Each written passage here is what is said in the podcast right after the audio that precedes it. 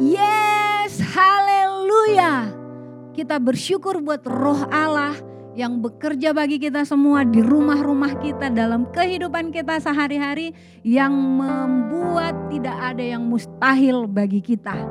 Mari kita belajar firman Tuhan hari ini Bapak Ibu. Mari silahkan ambil posisi duduk yang terbaik. Kita siapkan hati kita, fokus kita, konsentrasi kita, beri hati kita untuk firman Tuhan saat ini. Mari kita berdoa. Kami bersyukur Bapa buat kesempatan saat ini kami mau belajar dari firman Tuhan.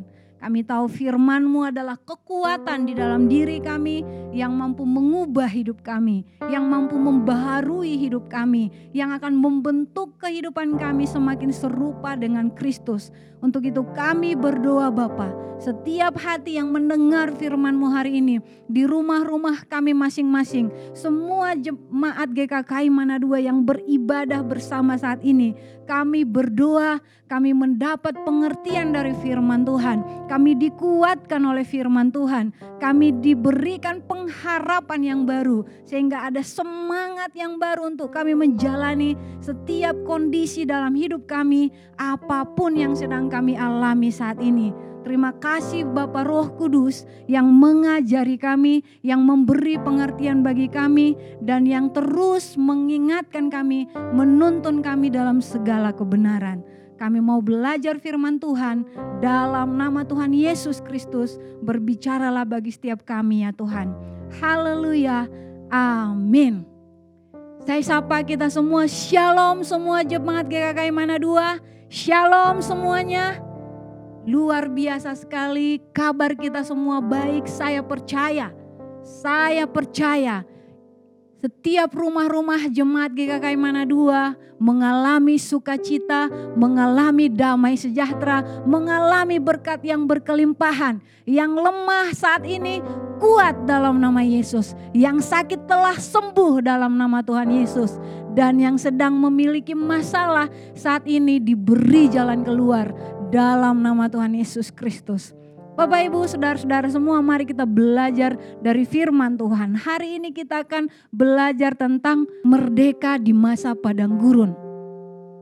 Saya membaca satu buku dan di dalam awal buku ini langsung kata-kata pertama dikatakan welcome to the desert. Yang artinya selamat datang di padang gurun. Wow, padang gurun ini kalau kita bayangkan padang gurun, Padang gurun adalah satu hal yang di mana kegersangan ada. Panas, suhunya luar biasa panas. Dan padang gurun juga tidak ada tanda-tanda kehidupan. Jangankan manusia, pohon aja tumbuh-tumbuhan jarang terdapat di padang gurun. Padang gurun adalah masa atau kondisi atau tempat yang tidak satu orang pun senang untuk tinggal di dalamnya. Kalau hanya untuk jalan-jalan kita mungkin bisa pergi ke Israel, ke Afrika, ada padang gurun, mungkin enak untuk jalan-jalan doang, untuk lihat-lihat aja. Tapi kalau untuk tinggal di padang gurun, tidak ada satu orang pun yang senang. Karena padang gurun di sana ada kehausan, kelaparan, hal yang tidak menyenangkan itu kita dapati dalam padang gurun. Saya mau ajak kita untuk membaca firman Tuhan yang ada di Yesaya 53, Yesaya 51 ayat 3. Mari kita sama-sama baca, Bapak Ibu boleh buka Alkitabnya di rumah. Yesaya 51 ayat 3 dikatakan seperti ini. Sebab Tuhan menghibur Sion, menghibur segala reruntuhannya, ia membuat padang gurunnya seperti taman Eden dan padang belantaranya seperti taman Tuhan. Di situ terdapat kegirangan dan sukacita, nyanyian syukur dan lagu yang nyaring. Luar biasa firman Tuhan ini Bapak Ibu. Firman Tuhan ini disampaikan Tuhan melalui Nabi Yesaya.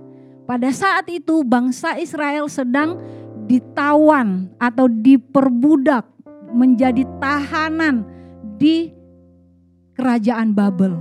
Dan pada saat itulah Nabi Yesaya dikasih penglihatan oleh Tuhan, dikasih satu janji yang akan terjadi di masa depan dalam su suasana yang tidak enak bagi orang Israel karena mereka harus ditawan di kerajaan Babel, diperbudak di kerajaan Babel. Tapi satu ayat ini menghiburkan hati Yesaya dan hati bangsa Israel. Sebab Tuhan menghibur Sion, menghibur segala reruntuhannya.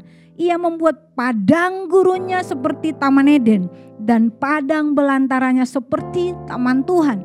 Di situ terdapat kegirangan dan sukacita, nyanyian syukur dan lagu yang nyaring. Luar biasa janji Tuhan ini. Bapak Ibu ngomongin padang gurun, kita semua memiliki padang gurunnya masing-masing.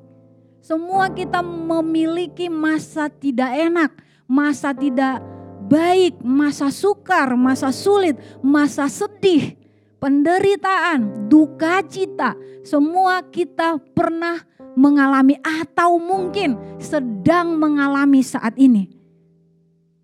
Kalau kita belajar dari firman Tuhan, orang-orang siapa aja nih yang pernah berada di padang gurun?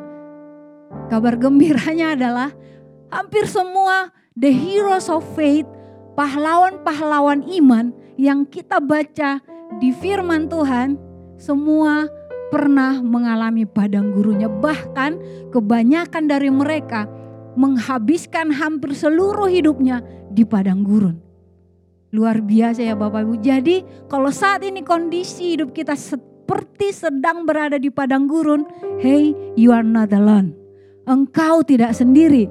Kita tidak sedang melaluinya sendirian pahlawan-pahlawan iman, teladan-teladan iman telah terlebih dahulu mengalaminya dan memberikan kita very very good example. Contoh yang sangat baik, teladan yang sangat baik untuk kita ikuti. Bapak Ibu ingat Ayub?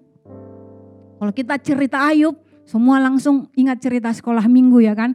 Bagaimana Ayub kehilangan segala hartanya saat Ayub saleh-salehnya Dipuji Tuhan karena kebaikannya, dipuji Tuhan karena kesalehannya, dipuji Tuhan karena tidak kompromi dengan dosa. Bahkan dikatakan sampai iblis pun direlakan oleh Tuhan, dipersilahkan oleh Tuhan untuk mencobai Ayub. Kenapa? Karena Tuhan percaya pada Ayub. Tuhan percaya pada iman, kesalehan Ayub. Dan Pencobaan itu dialami Ayub dalam satu hari.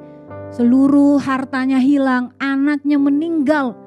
Anaknya nggak satu dua orang, semua anak yang dimilikinya meninggal dalam satu hari. Kalau kita sebagai orang tua nggak bisa membayangkan kondisi seperti itu, apalagi itu relate banget sama zaman sekarang ini, pandemi ini. Sebentar-sebentar kita dengar kabar orang meninggal di sana, ada yang meninggal di sini. Di tempat kita tinggal ini, hampir berapa kali sehari ambulans lewat dengan suaranya yang buat kita merinding. Ada lagi yang meninggal, ada lagi yang meninggal. Ayub mengalaminya dalam satu hari semua hartanya hilang, semua anaknya meninggal, istrinya meninggalkan dia dan akhirnya teman-temannya menyalahkan dia. Secara manusia tidak ada pengharapan buat Ayub. Tapi luar biasa Ayub berkemenangan dan di akhir cerita Ayub, Ayub dipulihkan Tuhan. Kita lihat lagi Abraham. Abraham itu sebelum dipanggil Tuhan, dia adalah pria kaya, keluarganya kaya, di kota Ur mereka tinggal. Dan dia menerima panggilan Tuhan. Dan untuk mentaati panggilan Tuhan, Abraham memulai ketaatannya berangkat dari padang gurun. Dia mulai memasuki padang gurun dan hampir seluruh hidup Abraham dihabiskan di padang gurun. Luar biasa ya. Apa yang terjadi dengan Musa? Musa adalah orang yang paling mengerti apa bedanya tinggal di padang gurun dengan apa bedanya tinggal di istana. Karena dia besar di istana. 40 tahun dia tinggal di istana dengan nyaman, segala sesuatu tersedia, dia dilayani, fasilitas lengkap, hidupnya enak. Tapi 40 tahun berikutnya Musa tinggal di padang gurun.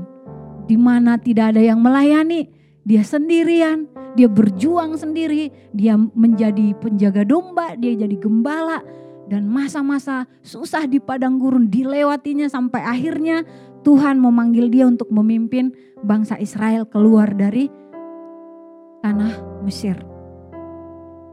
Di padang gurun juga kita akan menjumpai Yusuf. Apa yang terjadi dengan Yusuf ini? Yusuf ini sebenarnya anak yang sangat disayangi oleh ayahnya.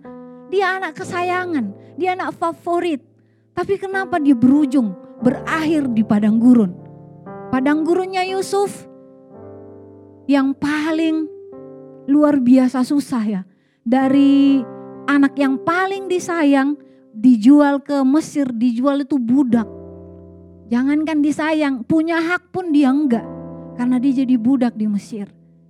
Luar biasa padang gurunnya Yusuf. Dan akhirnya tahap demi tahap padang gurunnya dilewati oleh Yusuf berakhir dengan kebahagiaan. Happy ending. Kita jumpai Daud. Daud boleh bangga hati karena dari sekian banyak saudaranya, Daud terpilih untuk diurapi oleh Nabi Samuel untuk menjadi raja Israel berikutnya. Daud boleh bangga, wah terima kasih Tuhan saya terpilih. Tapi setelah Daud diurapi, apa yang Daud alami? Bukannya dia digiring menuju istana, didudukkan di tahtanya. Yang Daud alami adalah padang gurun demi padang gurun. Bahkan untuk menyelamatkan nyawanya saja, dia harus lari ke sana ke sini, pindah kota, pindah tempat, tinggal di gua-gua, tinggal di padang belantara. Gak jelas kehidupannya. Itu yang Daud alami. Tapi janji Tuhan tetaplah iya dan amin. Daud yang sudah diurapi jadi raja, pada akhirnya memang menjadi raja. Tapi ada padang gurun dulu yang harus dilewati. Apa yang terjadi dengan Rasul Yohanes? Dengan Yohanes Pembaptis. Yohanes Pembaptis nabi besar. Nabi besar, tetapi kalau kita baca di kitab Yohanes, Yohanes tinggal di padang gurun. Bukan di tempat yang enak, bukan di rumah Tuhan, di bait Tuhan. Harusnya kan hamba Tuhan, nabi Tuhan, tinggal dong di bait Allah. Yohanes enggak. Dia tinggal di padang gurun dan di sanalah dia dapatkan hikmat, di sanalah dia dengarkan suara Tuhan, di sana dia bersekutu dengan Tuhan di padang gurun itu. Rasul Yohanes mendapatkan kitab Wahyu saat dia di Pulau Patmos. Dan apa statusnya di Pulau Patmos? Buangan. Dia dibuang ke Pulau Patmos dan Pulau Patmos ini adalah tempat yang paling sempurna menggambarkan padang gurun karena di sana hanya bukit-bukit berbatu dan tidak ada apa-apa. Tapi di tempat seperti itulah Rasul Yohanes menerima firman Tuhan. Kitab Wahyu yang ada di Alkitab kita hari ini diterima di mana? Di padang gurun. Luar biasa ya Bapak Ibu ya. Bahkan Yesus yang adalah teladan hidup kita, yang adalah Tuhan sendiri, Allah sendiri. Dipimpin oleh roh Allah ke mana? Ke padang gurun. Kapan? Waktu Yesus baru aja dibaptis. Setelah dia dibaptis, dia berpuasa 40 hari. Artinya apa? Kondisi rohaninya luar biasa. Tapi tidak menutup kemungkinan untuk masuk dalam padang gurun dan dicobai oleh iblis. Itulah yang Yesus alami. Kenapa?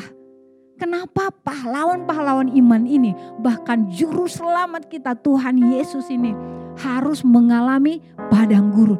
Kenapa kita mengalami padang gurun kita hari ini?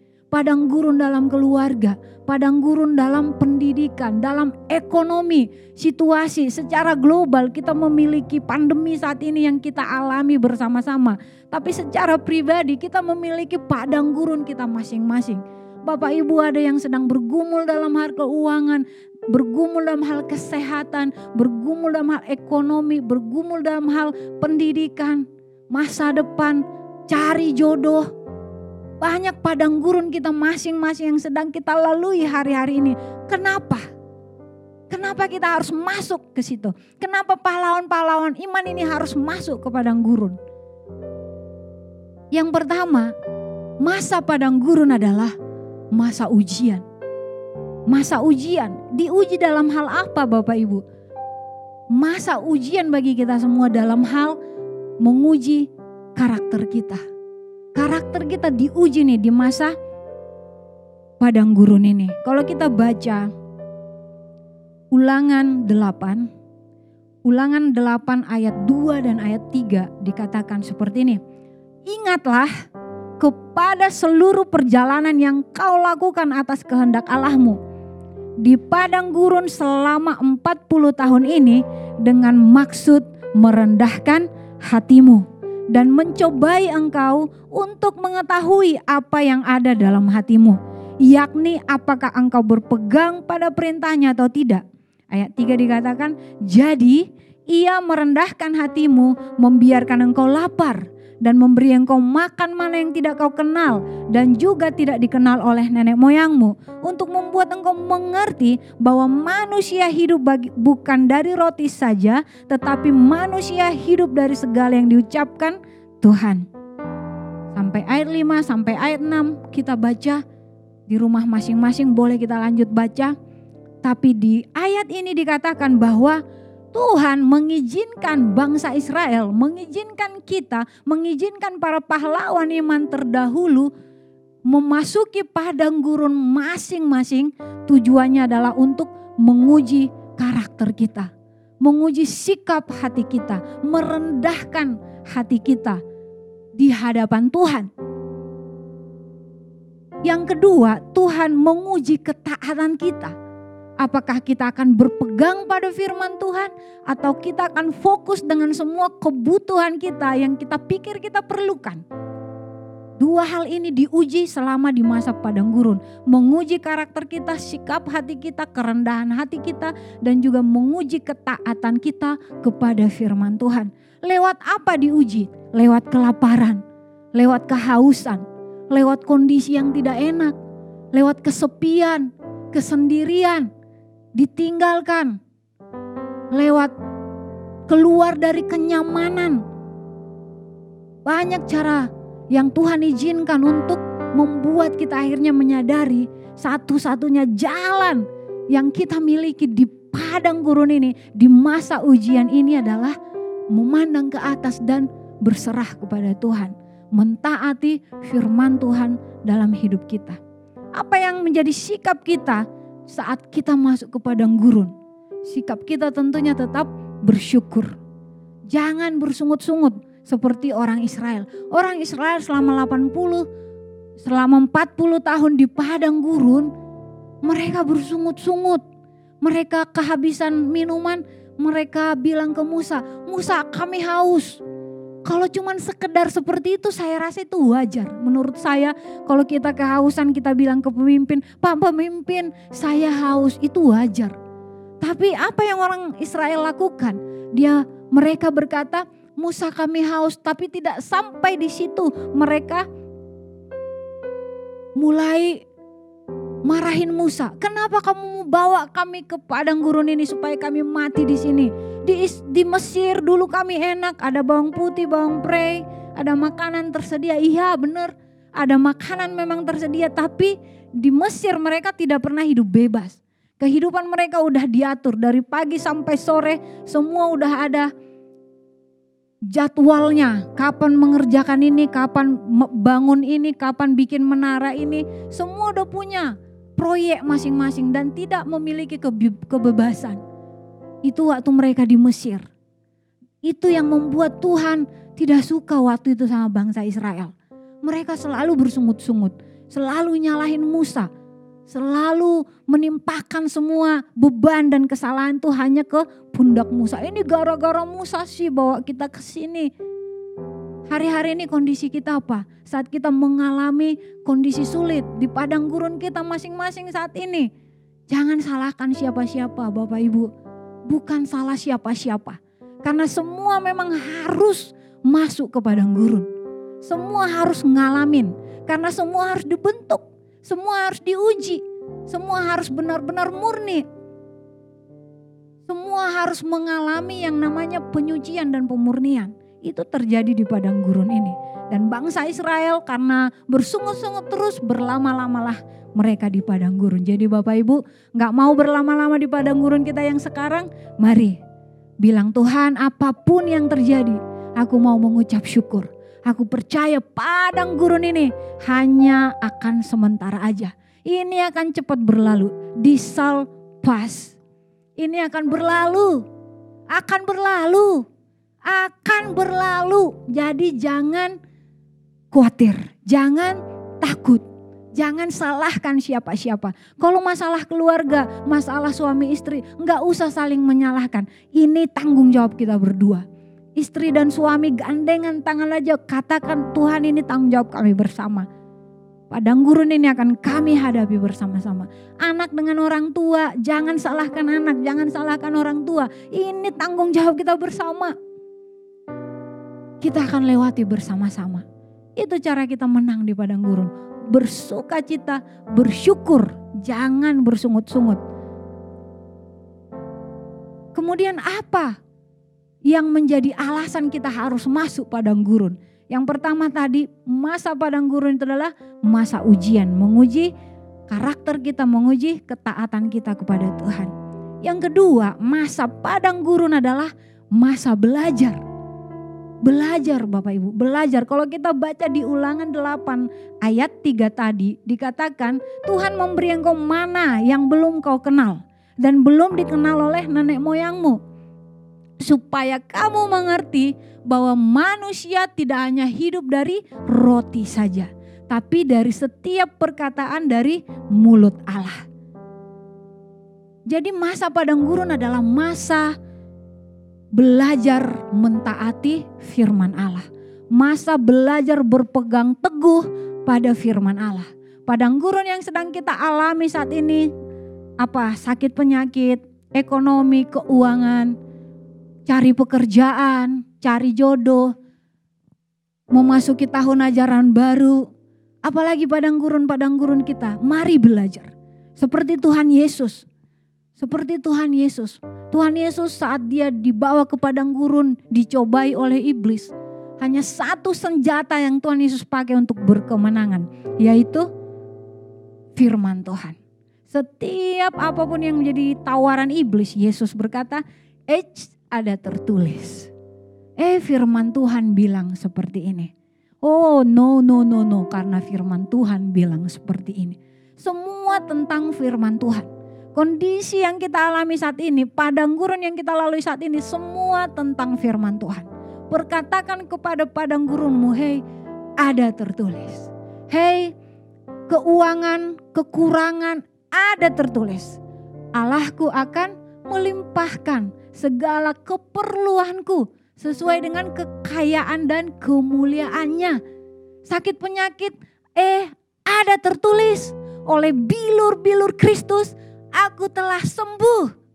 Ada tertulis. Itu adalah senjata kita yang akan memerdekakan kita di padang gurun yang sedang kita alami saat ini. Apa padang gurun kita? Jodoh, semua udah diatur oleh Tuhan. Cari pekerjaan, Tuhan berkata kita akan jadi kepala bukan ekor. Kita akan dibawa ke tempat-tempat yang permai. Semua sudah diatur oleh Tuhan.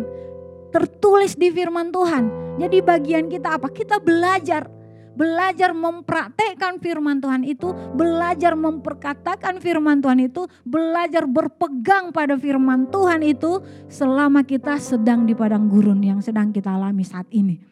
Pegang teguh, jangan goyah sedikit pun, sekalipun masalah ini menyerang kita sedemikian. Hati kita hancur, kita berduka cita, kita sedih, berat rasanya kita pikul. Tapi katakan memang berat masalah ini, tapi ada tertulis bahwa Tuhan berkata, "Marilah kepadaku semua yang berbeban berat dan semua yang letih lesu, aku akan memberikan kelegaan kepadamu." Ada tertulis, itu yang akan memberikan kita kemerdekaan. Itu yang memberikan kemerdekaan.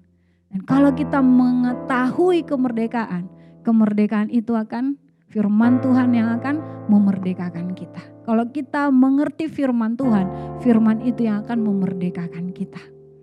Jadi masa padang gurun adalah masa belajar. Jangan menyimpang dari firman Tuhan. Untuk semua yang kita alami, untuk semua yang kita lalui. Berkatakan firman Tuhan, aku sembuh. Ada tertulis oleh bilur-bilurnya aku sembuh. Aku bersuka cita. Aku menang. Aku mendapat pekerjaan. Karena janji Tuhan itu iya dan amin. Amin Bapak Ibu semua. Jangan menyerah. Relentless pray. Relentless hope. Jangan berhenti berharap. Yang ketiga, masa padang gurun itu apa? Kenapa Tuhan izinkan kita lewati? Masa padang gurun adalah masa mengalami Tuhan. Yang pertama tadi, masa padang gurun adalah masa ujian. Yang kedua, masa padang gurun adalah masa belajar. Belajar berpegang pada firman Tuhan. Yang ketiga, masa padang gurun adalah masa mengalami Tuhan. Masa mengalami Tuhan. Kalau kita baca di ulangan 8 ayat 2 sampai ayat 6 dan kita baca kisah perjalanan bangsa Israel saat mereka keluar dari Mesir menuju ke tanah perjanjian, mereka melewati padang gurun selama 40 tahun. Bagaimana penyertaan Tuhan yang luar biasa dinyatakan selama mereka di padang gurun. Bahkan saat mereka di Mesir, mereka tidak pernah ngalamin itu. Bahkan setelah masuk ke tanah perjanjian, mereka nggak ngalamin lagi. Apa aja yang mereka alami? Waktu mereka harus berjalan di padang gurun pada siang hari, panasnya minta ampun. Pasir di kaki itu panasnya luar biasa. Matahari dari atas itu panasnya luar biasa. Atas bawah panas apa jadinya Bapak Ibu? Bisa-bisa kita jadi daging panggang. Tapi luar biasa Tuhan menyatakan penyertaannya dan pertolongannya melalui tiang awan. Ada tiang awan yang selalu menaungi bangsa Israel saat mereka harus berjalan di padang gurun pada siang hari yang sangat panas itu. Mereka belum pernah melihat tiang awan sebelumnya. Di Mesir belum pernah terjadi tiang awan. Di tanah kanan juga setelah mereka masuk tanah perjanjian nggak pernah lagi diceritakan tentang tiang awan. Dan apa yang terjadi malam hari? Waktu mereka harus berjalan di padang gurun pada malam hari, Tuhan menyiapkan karena padang gurun itu siang hari panas banget, malam hari dingin banget.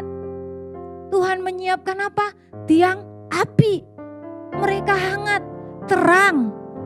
Api itu bicara tentang terang yang menerangi dan api yang menghangatkan. Tuhan memberi terang, penunjuk jalan di depan mereka. Tuhan memberi kehangatan agar mereka tidak kedinginan di malam hari itu. Mengalami Tuhan mereka nggak alami sebelumnya, belum pernah ada tiang api, belum pernah juga setelah mereka masuk tanah Kanaan. Apalagi yang Tuhan nyatakan di padang gurun itu. Mereka mengalami pemeliharaan yang luar biasa. Tuhan memberi mereka mana seperti tadi kita baca. Roti yang tidak kamu kenal dan nenek moyangmu pun belum kenal. Ini adalah roti yang baru yang belum pernah mereka kenal belum pernah dialami. Mereka mengalami hal-hal baru bersama dengan Tuhan. Mereka melihat mujizat-mujizat yang baru. Mereka melihat keperkasaan Tuhan dengan cara yang baru di padang gurun. Sama dengan hidup kita hari-hari ini.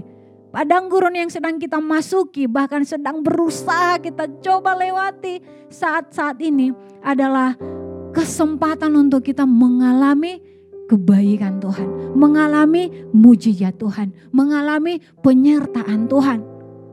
Amin Bapak Ibu, amin semuanya. Ini adalah masa kita mengalami Tuhan. Masa mengalami Tuhan. Jangan bersungut-sungut karena pandemi ini. Tuhan kapan ini berakhir? Ini pasti berakhir. Tapi selama ini belum berakhir artinya kita akan mengalami Tuhan lebih dan lebih lagi. Amin. Apalagi yang dialami oleh bangsa Israel. Tuhan kasih mereka daging, Tuhan kirimkan puyuh, Tuhan mampukan orang Israel menang melawan musuh karena banyak bangsa-bangsa yang harus mereka lewati. Ada kemenangan melawan musuh. Bangsa Israel belum pernah berperang sebelumnya. Selama mereka di Mesir, mereka tidak pernah berperang karena mereka adalah budak, bukan prajurit. Hal baru mereka alami, pengalaman baru mereka alami. Dan mereka melihat penyertaan Tuhan luar biasa. Orang Israel yang tidak terpelajar untuk berperang ini bisa menang melawan musuh. Apalagi kelepasan dari sakit penyakit, dari tangan musuh, kelepasan demi kelepasan Tuhan nyatakan di padang gurun itu. Dikatakan bahkan kasut di kakinya pun tidak rusak. Pakaian yang mereka pakai pun tidak rusak selama 40 tahun. Ada mujizat. Kita nggak ganti baju 40 tahun, bisa nggak Bapak Ibu? Apa aromanya itu? Nggak bisa dibayangkan 40 tahun nggak ganti baju. Tapi itu terjadi. Allah luar biasa. Tuhan kita ajaib. Jadi kalau kita ingin bersedih di padang gurun, kalau kita ingin terpuruk di padang gurun, mending hari ini pikirkan lagi. Sebenarnya kalau dari pelajaran yang kita pelajar, pelajari hari ini, padang gurun justru di mana tempat yang paling enak untuk mengalami Tuhan, untuk mengenal Tuhan lebih lagi. Jadi apa pun padang gurun kita saat ini, katakan terima kasih Tuhan. Aku akan mengalami Tuhan. Aku akan melihat kebaikan Tuhan. Aku akan melihat penyertaan Tuhan. Aku akan melihat kemenangan dari Tuhan. Karena, karena padang gurun bukanlah tujuan Tuhan buat hidup kita. Bukan tujuan akhir. Padang gurun itu hanya perjalanan sementara Tujuan akhir kita adalah tanah perjanjian. Tempat di mana susu dan madu yang melimpah, berkat-berkat yang melimpah itu tujuan kita. Tuhan pun membawa kita ke sana. Padang gurun itu tidak untuk selamanya. Ini pasti berlalu. Itu hanya sementara. Dan setiap kali ujian datang, Tuhan sedang ingin membuat kita naik kelas. Ya kan, kalau saat ujian kan kalau di sekolah, saat kita ujian, murid-muridnya fokus semua di tempat duduk masing-masing. Ada nggak guru di ruang kelas? Ada gurunya di ruang kelas. Tapi apa yang guru lakukan saat ujian? Ya hanya duduk, memperhatikan murid-muridnya belajar. Mengerjakan tugas ujiannya. Duduk. Kalau ada yang bertanya, boleh nggak guru menjawab pada saat ujian? Nggak boleh. Peraturan ujian adalah tidak ada keterlibatan guru tapi gurunya tetap di sana. Gurunya mengawasin, guru nggak pernah meninggalkan sendiri. Justru pada saat ujian tuh selalu diawasi. Kalau kelas sehari-hari kadang-kadang guru masih pergi, kadang absen gurunya. Tapi kalau masa ujian, guru benar-benar dari awal sampai akhir ada di ruang kelas. Tapi guru nggak terlibat. Murid nggak boleh tanya sama guru, guru nggak bisa bantu murid. Hal yang sama terjadi di padang gurun Bapak Ibu. Tuhan ada di sana. Kita mungkin merasa di mana Tuhan? Jauh kali Tuhan. Kayak doa sampai atap aja, nggak nembus ke surga. Tuhan ada di sana. Dia berjanji dia berani bahwa dia oh, tidak sekali-kali akan meninggalkan kita. Dia sekali-kali tidak akan membiarkan kita. Dia tidak pernah membiarkan kita berjalan sendirian. Tujuan kita adalah naik kelas iman kita semakin naik, pengenalan kita akan dia semakin naik lewat proses padang gurun ini. Bagaimana kita supaya merdeka? Pikirkan kebaikan Tuhan. Katakan oke okay, ini ujian. Yang harus kulakukan adalah bersyukur sama Tuhan. Karena Tuhan ada di sini, dia mengawasi dia tidak meninggalkan. Kita nggak sedang sendirian nih di padang gurun kita saat ini. Tuhan sedang coba semangati kita nih. Ayo nakku, saatnya kamu praktekkan. Semua firman Tuhan yang kamu tahu, praktekkan sekarang. Pegang teguh firman Tuhan itu.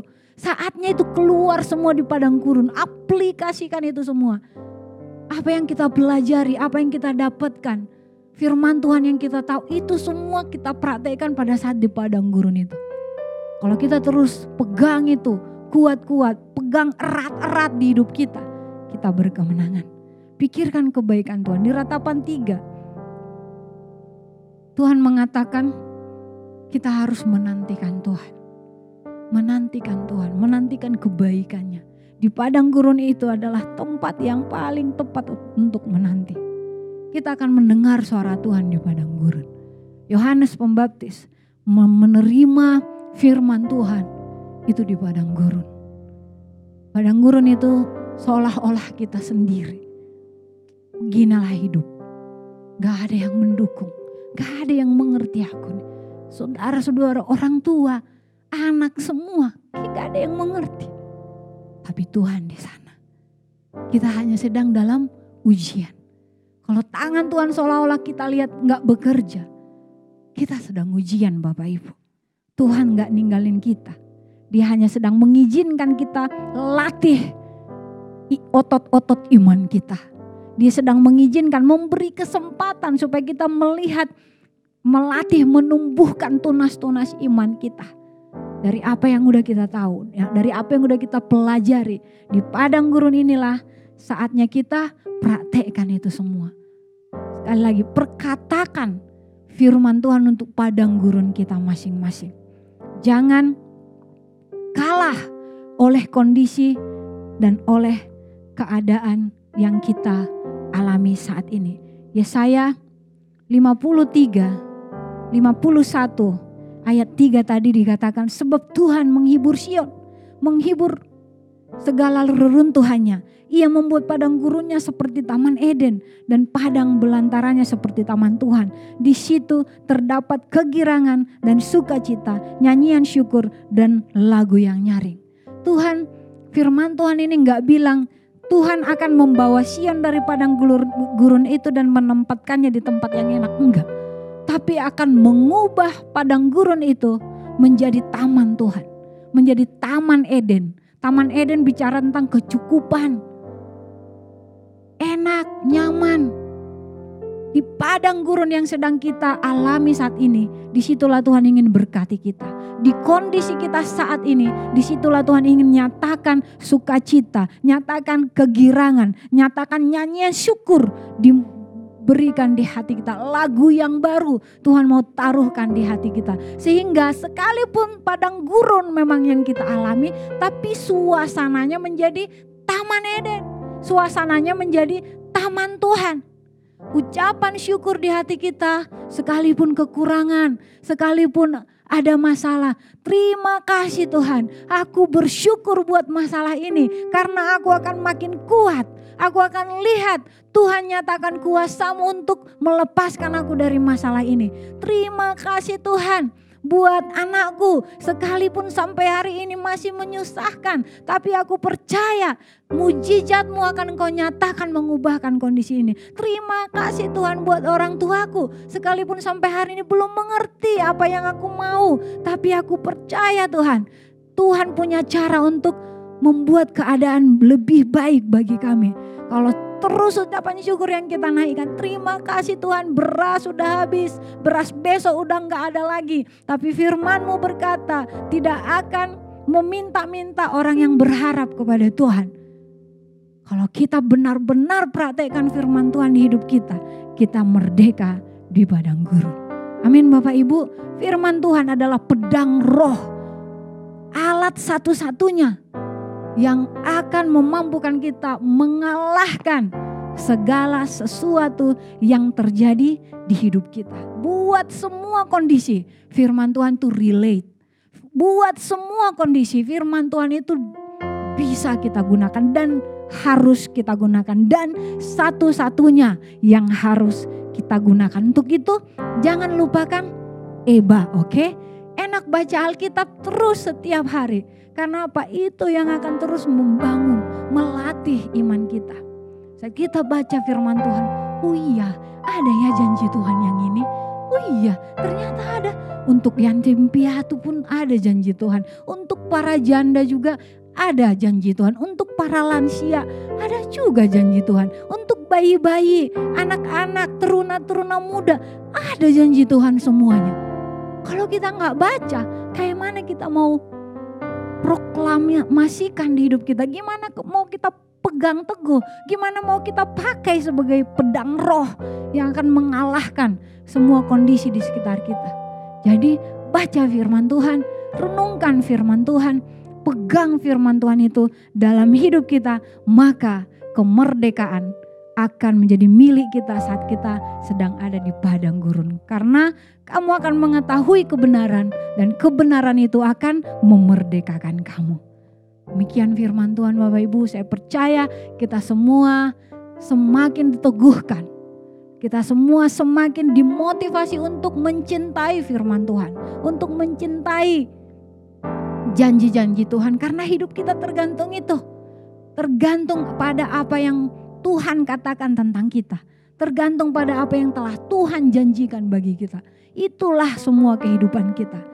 Jadi pegang teguh firman Tuhan, baca terus semangat untuk terus merenungkan, semangat untuk terus mencari tahu, belajar firman Tuhan. Apalagi yang Tuhan siapkan buat aku, apalagi yang Tuhan rencanakan, apa yang telah Tuhan sediakan, apa yang harusnya aku miliki sebagai anak Tuhan, sebagai ahli waris, sebagai anak kesayangan Tuhan.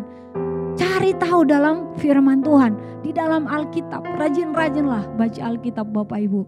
Maka kemerdekaan demi kemerdekaan dalam segala situasi padang gurun yang paling gersang sekalipun nggak akan membuat kita terpuruk karena firman Tuhan memenangkan kita karena firman Tuhan membangkitkan kita karena firman Tuhan menguatkan kita menuntun kita sampai ke tanah perjanjian kita masing-masing jadi Bapak Ibu selamat menikmati padang gurun kita masing-masing. Percayalah Allah Immanuel selalu menyertai kita. Amin. Mari kita berdoa. Terima kasih Bapak, kami bersyukur buat firman-Mu hari ini. Luar biasa engkau mengingatkan kami agar kami terus berpegang teguh pada firman Tuhan. Karena firman Tuhanlah yang menjadi kunci kemenangan kami. Menjadi kunci kemerdekaan kami. Biarlah kami tidak pernah lelah untuk belajar, tidak pernah lelah untuk mencari tahu kebenaran firman Tuhan, janji-janji Tuhan, rencana Tuhan, kehendak Tuhan di hidup kami masing-masing melalui firman-Mu Bapa. Ajari kami mengasihi firman-Mu seperti kami mengasihi Tuhan. Terima kasih Bapak yang baik. Aku berdoa buat semua jemaat GKK Mana 2. Saat ini mereka mendengar firman Tuhan ini, mereka diteguhkan. Firman Tuhan ini tertanam di hati mereka. Ke mana pun mereka melangkah, mereka berkemenangan. Karena firman Tuhan yang berkuasa bekerja dalam kehidupan kami masing-masing. Terima kasih Bapak yang baik. Kami juga berdoa Tuhan buat bangsa kami di masa-masa susah saat ini Tuhan. Kami mau perkatakan firman Tuhan atas bangsa kami.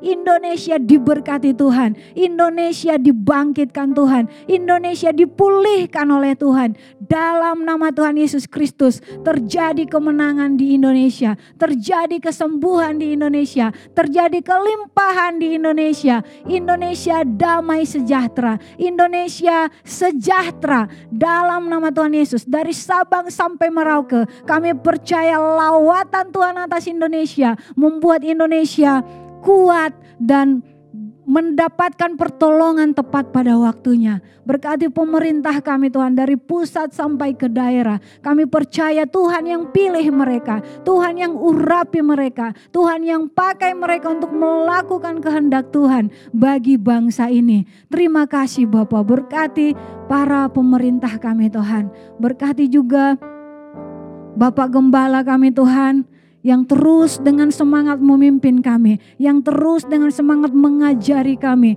menggembalakan kami Bapak. Berkati hambamu ini Tuhan, berkati ibu gembala, anak-anak mereka, keluarga besar mereka, ibu gembala senior, ibu iting yang ada di Medan. Kami percaya dalam nama Yesus, berkatmu terus luar biasa atas hamba-hambamu ini Tuhan. Terima kasih buat semua elders, pengerja di gereja, para hambamu yang sudah melayani dengan semangat Tuhan. Mereka yang memberi hidup mereka untuk melayani Tuhan dengan tulus. Berkati semua di dalam nama Tuhan Yesus Kristus.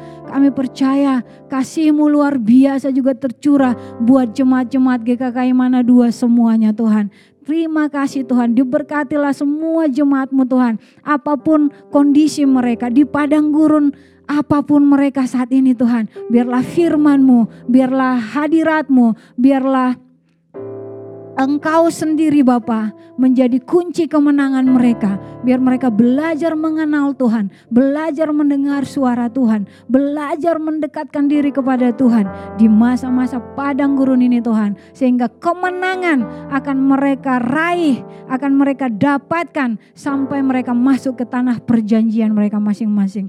Setiap usaha jemaat-jemaatmu Tuhan berkati dalam nama Yesus. Tuhan berkati suami istri, berkati orang tua, berkati anak, berkati yang masih sekolah, berkati yang bekerja, berkati yang pengusaha, driver, apa pun profesi kami Bapak kami serahkan ke dalam tangan Tuhan. Berkatmu melimpah atas kami semua. Yang lemah Tuhan kuatkan, yang sakit Tuhan sembuhkan. Kami semua dapat pengharapan yang baru dan kami akan terus menaruhkan pengharapan kami kepada Yesus Kristus Tuhan. Terima kasih Bapak yang baik. Kami berdoa dan percaya berkat melimpah kami terima di dalam nama Tuhan Yesus. Haleluya, haleluya. Terima kasih Bapak, haleluya.